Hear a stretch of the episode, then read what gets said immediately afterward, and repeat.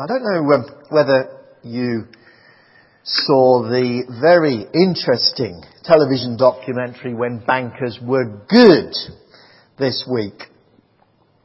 It's still available on iPlayer. Don't miss it. Ian Hislop was at his acerbic, but also his stimulating best. He explored the world of seriously loaded Victorian bankers.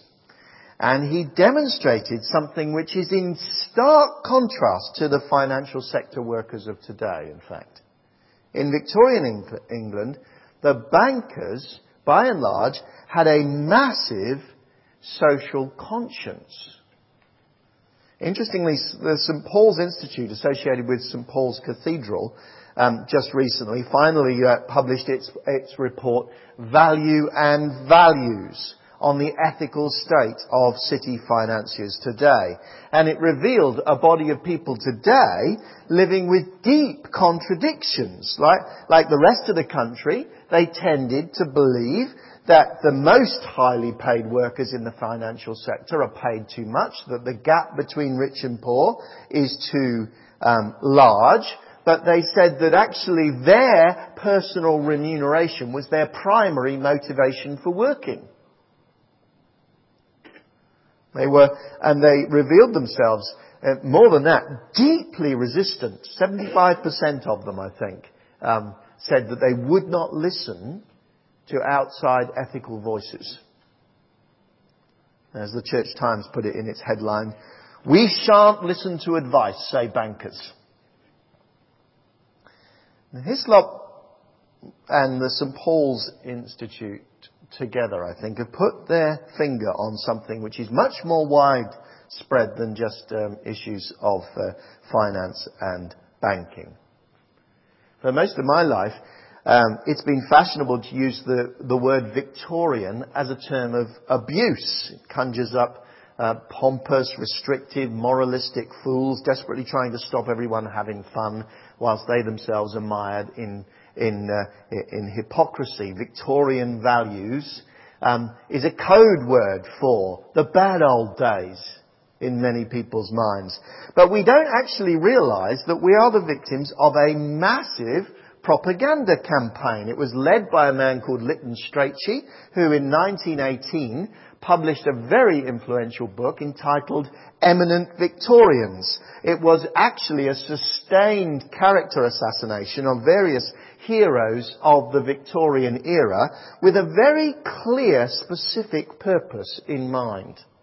Strachey belonged to a group called the Bloomsbury Set, who were systematically trying to overthrow the moral heritage of Britain, especially the sexual moral heritage, in fact, in their case.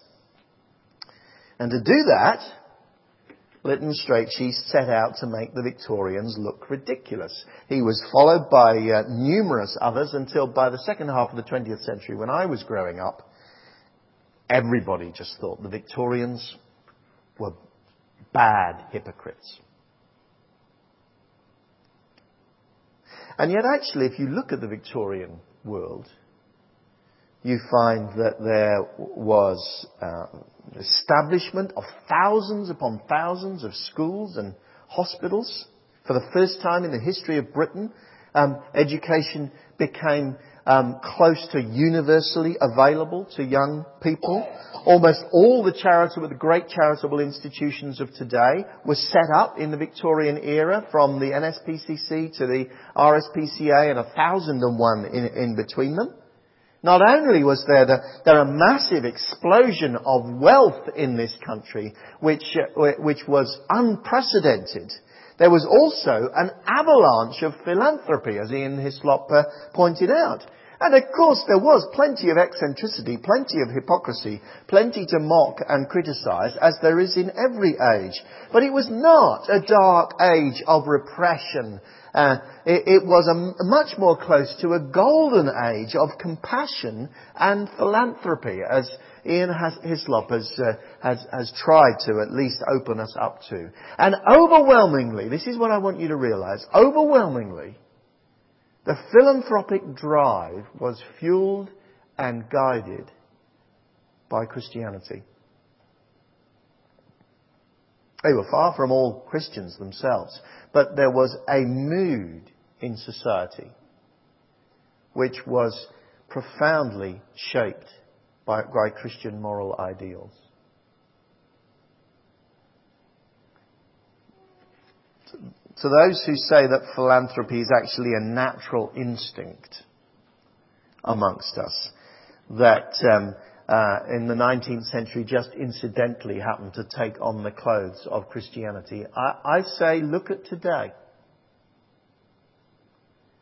and ask yourself, read the St. Paul's Institute report.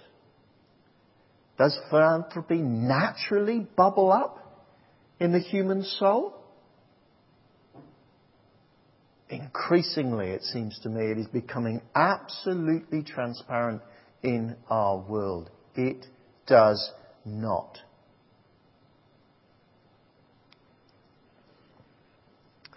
And therefore, it is vitally important that those who believe that they have a moral compass whom God has given them, that they live it and they speak in favour of it. Now, the Occupy protest that camped outside St. Paul's Cathedral in one sense highlighted an uncertainty in the heart of the church in the UK. On the one hand, the ancient moral principles of justice and fairness and compassion and equality made Christians feel massively supportive of those protesters. On the other hand, the enormous forces of the world were all at play in that situation. And so for a while, St. Paul's Cathedral couldn't make up its mind what to do. Thank God it seems to be speaking more clearly today. We need Christians who speak clearly into this world. And what is true now was true over 3,000 years ago in this book of Exodus. We've been following the story of the Exodus, and we have gone, for me at least, frustratingly fast, but we have seen how God came and rescued his people from slavery in Egypt and took them out on the road to freedom in the promised land. And we saw last week that God, that it doesn't just tell us what God rescued us from, it tells us what God rescued his people for. They had a glorious purpose for them which is actually shared by his people today. They were saved to be royal priests. To live as human beings are supposed to live, ruling over and looking after this world properly as people in the image of God. And they were called to be priests in particular, people who had a unique relationship with God so that they knew God and learned about God and what God demanded, and a mediating relationship to the world so that as people who knew God, they could then mediate God's presence and God's truth to the world around. That was Israel's calling. They were to be a kingdom of priests. And that is, last week we saw, that is to be our calling. Glorious calling. To mediate the truth and the presence of God to this world. But what we didn't have a chance to focus on last week, and we must focus on this week, is that there was a key and important requirement. Let me read chapter 19, verse 5 to you. We looked at it last week. Now, says God, if you obey me fully and keep my covenant, then out of all the nations you will be my treasured possession. And though all the earth is mine, you will be for me a kingdom of priests and a holy nation. Do you notice how he prefaces it? If you obey me fully and keep my covenant. Obedience, he says, is an intrinsic and an inextricable aspect of this mandate. You are called for a wonderful, glorious task but it must be tied up with obedience. And so it is on the back of that that we find a dying computer. It's on the back of that that we find actually then we find these 10 commandments.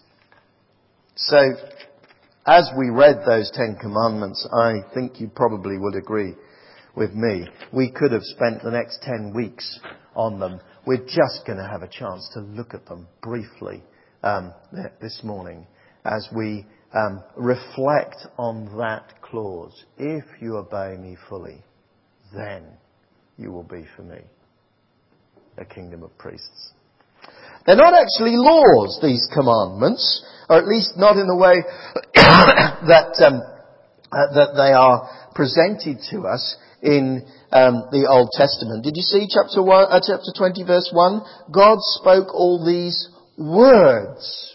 There are plenty of rules, plenty of laws that come up, explanations of how you should behave in particular situations. But these 10 commandments, they're not laws in quite the same way. They're much more fundamental principles. They are like the founding constitution of a nation, like the American nation has, upon which then detailed laws are worked out. In order to try and capture that, I've called it a charter. This is a charter for the people of God. And you'll see where I'm going from that slide. It is a charter, first of all, for freedom. Notice how how the 10 commandments begin. I am the Lord your God who brought you out of Egypt, out of the land of slavery. You shall have no other gods before me. In other words, all of these commandments, this charter, stem from a prior work of God in setting them free and liberating them. We think so often that obedience to God is required before He will save us. And the Bible says the opposite. Actually, if you try to make yourself sufficiently attractive to be saved by God through your own obedience, you will lose, you will fail. Now, all the commandments of the Bible come after God has, by His prior action, delivered us. So they are not to make us savable. They are actually to help us to live in the freedom that God has won for us. That was true for Israel, and that is true for us. You could see these commandments as sort of fences for freedom. Yeah? You are free, says God. Now here are the limits beyond which you should not wander, or you will find yourself enslaved and entrapped again. They are a gift. They are a wonderful set of directions to help us to live the freedom God has called us to do. Like rules like driving on the left-hand side of the road preserve our freedom. If there were no rules of the road, you wouldn't have a gloriously free motoring public. You would have people constantly crashing. Well, so here. These are God's mandate to us to help us to preserve our freedom. Second thing I want you to notice about this charter that God gives us. It is fundamentally a relational charter. That is, it is fundamentally about our relationships.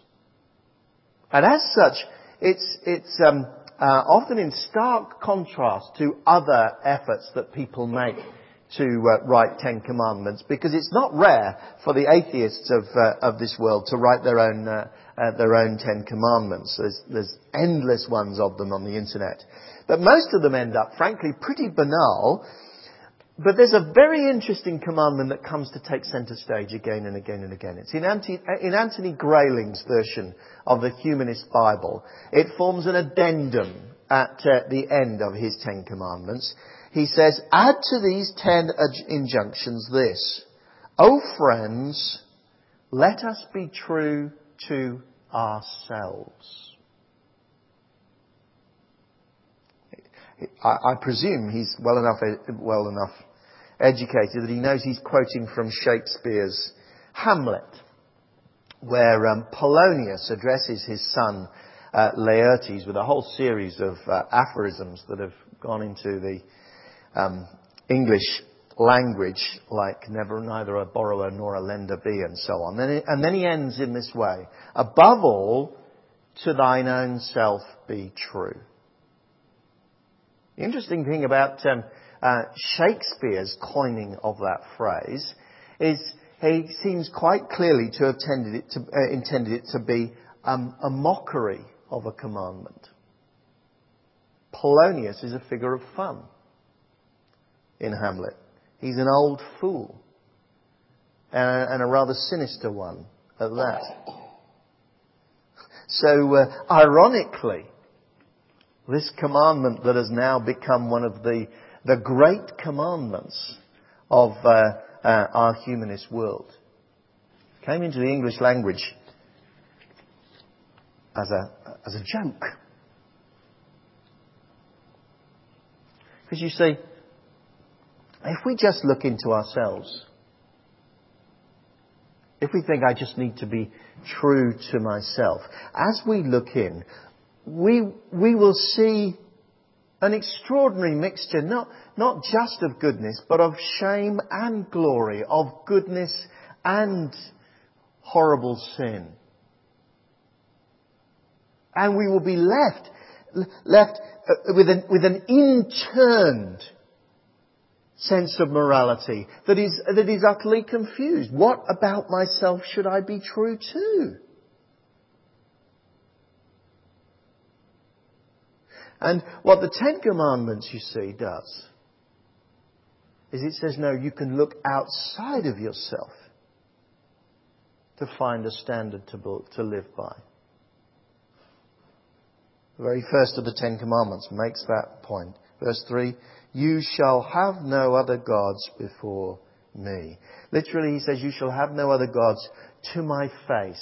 He's saying, in your mind's eye, then there must not be the true God alongside the gods of money and sex and power or whatever else people tend to be inclined to worship at any point. He says, no, you must fix the eyes of your heart on me and me alone, with clear, unimpeded attention on me, the perfect God. And there you will find something, indeed you will find someone on which to base your life. Outside of yourself and that confusion which is the human heart. You will find the only God who is infinitely perfect, infinitely wonderful, infinitely attractive, infinitely glorious, infinitely holy, infinitely majestic. And that will give you a foundation upon which to build your life. To build it on ourselves is like a drowning person on the river, thinking, well, if I just put my hand up there, then I can grab my hand and get myself out. Madness. A drowning person needs another person to reach down and to say, here, I can pull you out of this mess. So absolutely at the heart of the Ten Commandments is a call to develop a relationship with the living God. This is what will maintain our freedom, establish our freedom, preserve our freedom. And then, as the Ten Commandments go through, we see a shift from the first half to the second half to another set of relationships. Not just a relationship with God, which is absolutely vital, but now a relationship with other people. The last six of the Ten Commandments in particular are all about our relationships with people, about their dignity, their life, do not murder, their well-being, let even slaves amongst you rest, their reputation, do not bear false testimony, Daily Mirror journalists, their possessions, do not steal, their role in society, honour your father and mother, do not commit adultery. We are to treasure human beings as of infinite value. Atheistic philosophies always dehumanize people. We shouldn't be surprised at that. From the extreme forms of Pol Pot's Cambodia and Stalin's Russia to the more subtle degradation of people that comes from pure free market capitalism. If the infinite dignity of other people is not at the heart of our moral framework, then other people will be abused and degraded. God says, treasure me more than anything else, and treasure other people, other human beings, because they bear my image, and live with those twofold relationships at the centre of your heart, and you will be free.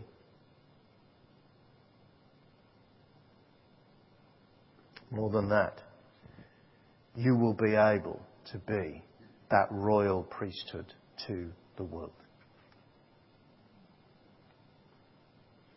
Third thing I want to pick up from this little look at the Ten Commandments, which is vitally important, that only starts to become clearer and clearer as the message of the Bible rolls on.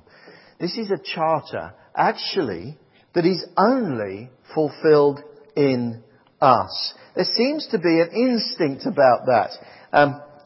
In verse 18 and onwards, when the people saw the thunder and lightning and heard the trumpet and saw the mountain and the smoke, they trembled with fear and stayed at a distance and said to Moses, "Speak for us," and so on. There is something enormously disconcerting about the Ten Commandments. Indeed, in their very structure, they are designed to leave us with a deep question. The first and the last commandments are massively important for our understanding of the whole. The first commandment was this, wasn't it? You shall have no other gods before me. I'm to give my sole attention to God. I'm to have an undivided heart that it delights in God only. Isn't that impossible? The middle commandments move into easier territory for a little while. We can comfort ourselves, probably most of us, that we haven't murdered anyone. But then it comes back to this searching question of our hearts in verse 17. You shall not covet your neighbour's house. You shall not covet your neighbour's wife or his male or female servant, his ox or donkey or anything that belongs to your neighbour. You shall not covet. Not just you shall not actually steal or whatever. You shall not long for it. Am I not allowed a lingering glance in the estate agent's window? Is there no second glance to the top shelf of the news agent? Is there to be no daydreaming about those bankers' salaries? No, says the commandment. And Jesus didn't help matters, because he started applying those bookend principles that are there in the Ten Commandments to the middle ones, that at first sight looked a bit easier. Look at what he said in Matthew 5. You've heard that it was said to the people long ago, "You shall not murder, and anyone who murders will be subject to judgment." But I tell you that anyone who is angry with a brother or sister will be subject to judgment. Anyone who says to his brother or sister, "Raka," which is just a term of abuse, is answerable to the court. Anyone who says, "You fool," will be in danger of the fire of hell. Anger, dismissing a person as an idiot, those are breaches of the prohibition on murder, says Jesus. Because in your heart you've done something very akin to murder. You have denigrated another human being and valued them as worthless. All the Ten Commandments, says the Bible, are actually about deep issues of the heart. And therefore we, as we read them, should tremble like those ancient Israelites. Apostle Paul described the paradoxical nature of the commandments in Romans chapter 7, just to hammer it home. He says there, well, let me read it and then explain it.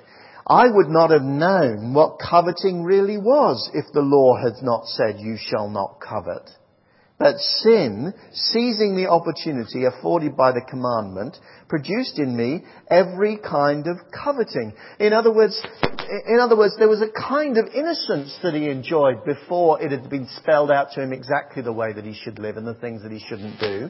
But when those were spelled out to him, he found that the commands themselves didn't give him the power to do the good. So rather paradoxically, he found that desires arose in him that he'd been barely aware of up to now, as he reflected on the Ten Commandments. And he ended up in a worse place than he was before. Thank God for Jesus.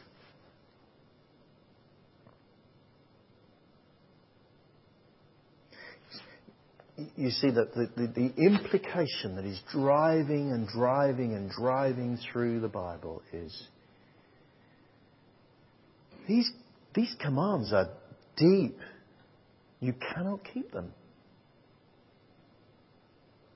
And then Jesus does something absolutely foundational for us.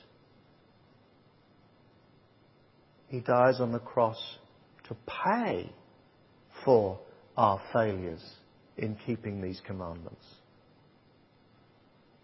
He, as God the Son, pays our penalty so that we do not need to fear judgment.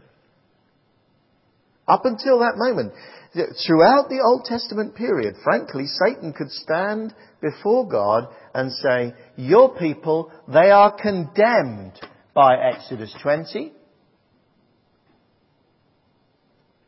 And God wouldn't really have an answer. But he knew he was going to have one. And now he has that answer. His answer is, "No, they're not. I paid for their sin in my Son Jesus. So now they do not need to be condemned."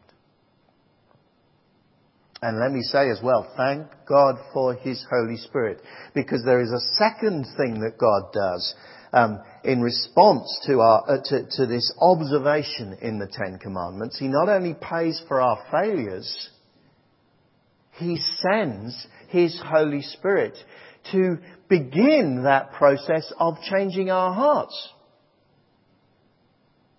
So that now Christians find themselves longing for God, enjoying God as Father, that they can say, "God has done something in my heart."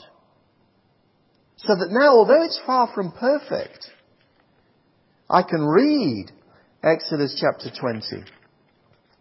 "You shall have no other gods before me." And I can sense that that's beginning to really establish itself in my heart.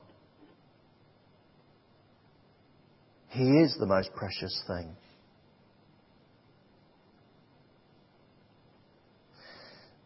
If you're a Christian here, you see, you can read the Ten Commandments in a way that no Israelite ever could.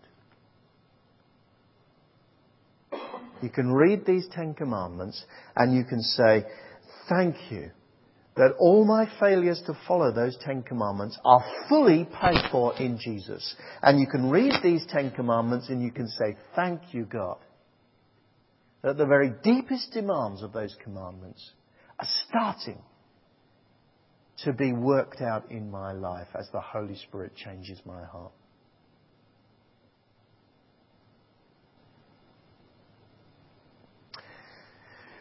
So what does that mean for us?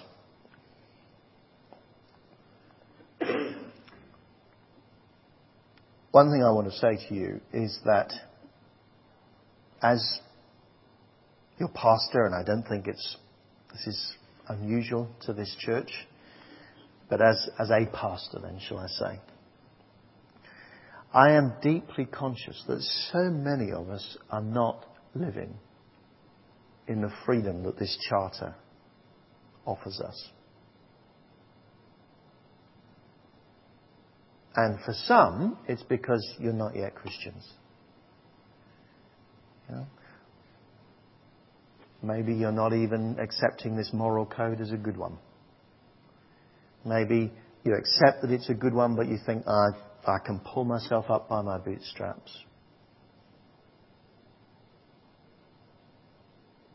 I want to say to you, please open your eyes. We live in a world that has been experimenting long enough with other forms of the 10 Commandments and finding that actually things go backwards for long enough to realize that maybe these ancient words are for us. Put your faith in Jesus. Set out to follow him. But I want to say to the Christians here that it is a sad reality of pastoral life that I spend far, far too much of my time, actually, to be honest, dealing with myself not living in the freedom that I could, and definitely dealing with believers amongst you who are not. And in the end, I could read down through the 10 Commandments in interview after interview after interview that I have with people, and at some point or other, they just say, no, I'm not going to do that one. Or, I failed abjectly on that one. Now, what I want to say to you, if you've seen anything of the beauty and the glory of what it means to follow God, then set out afresh today to live by this freedom charter. All of your past sins are forgiven through Jesus. You do not need to wallow in condemnation. And the New Testament does not give us permission to say, I can't do that, because God has sent his Holy Spirit into every single Christian and has given us, as he puts it, everything we need for life and godliness. He's given you his church, other people here. I want to say to you, do not wallow in that sort of hinterland where you are not truly free.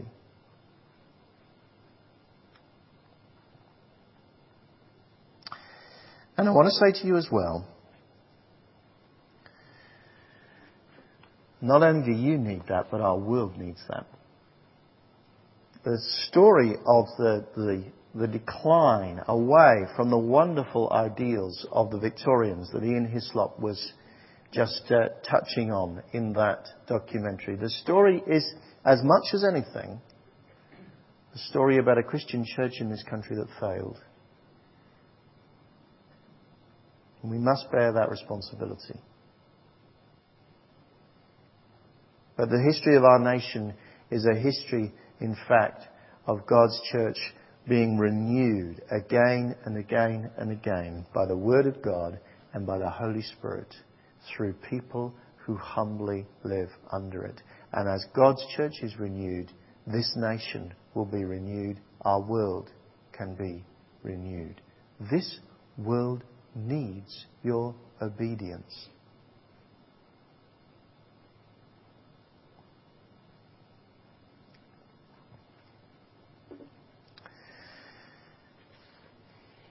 There are signs that once again people are re-examining the Victorian era and suddenly seeing it was Christianity that made such a positive difference in that world. They'll soon turn from that to looking at the church in the 21st century. I long for if they look here, they'll see what Moses describes. Out of all the nations you will be, says God, my treasured possession. Although the whole earth is mine, you will be for me a kingdom of priests and a holy nation.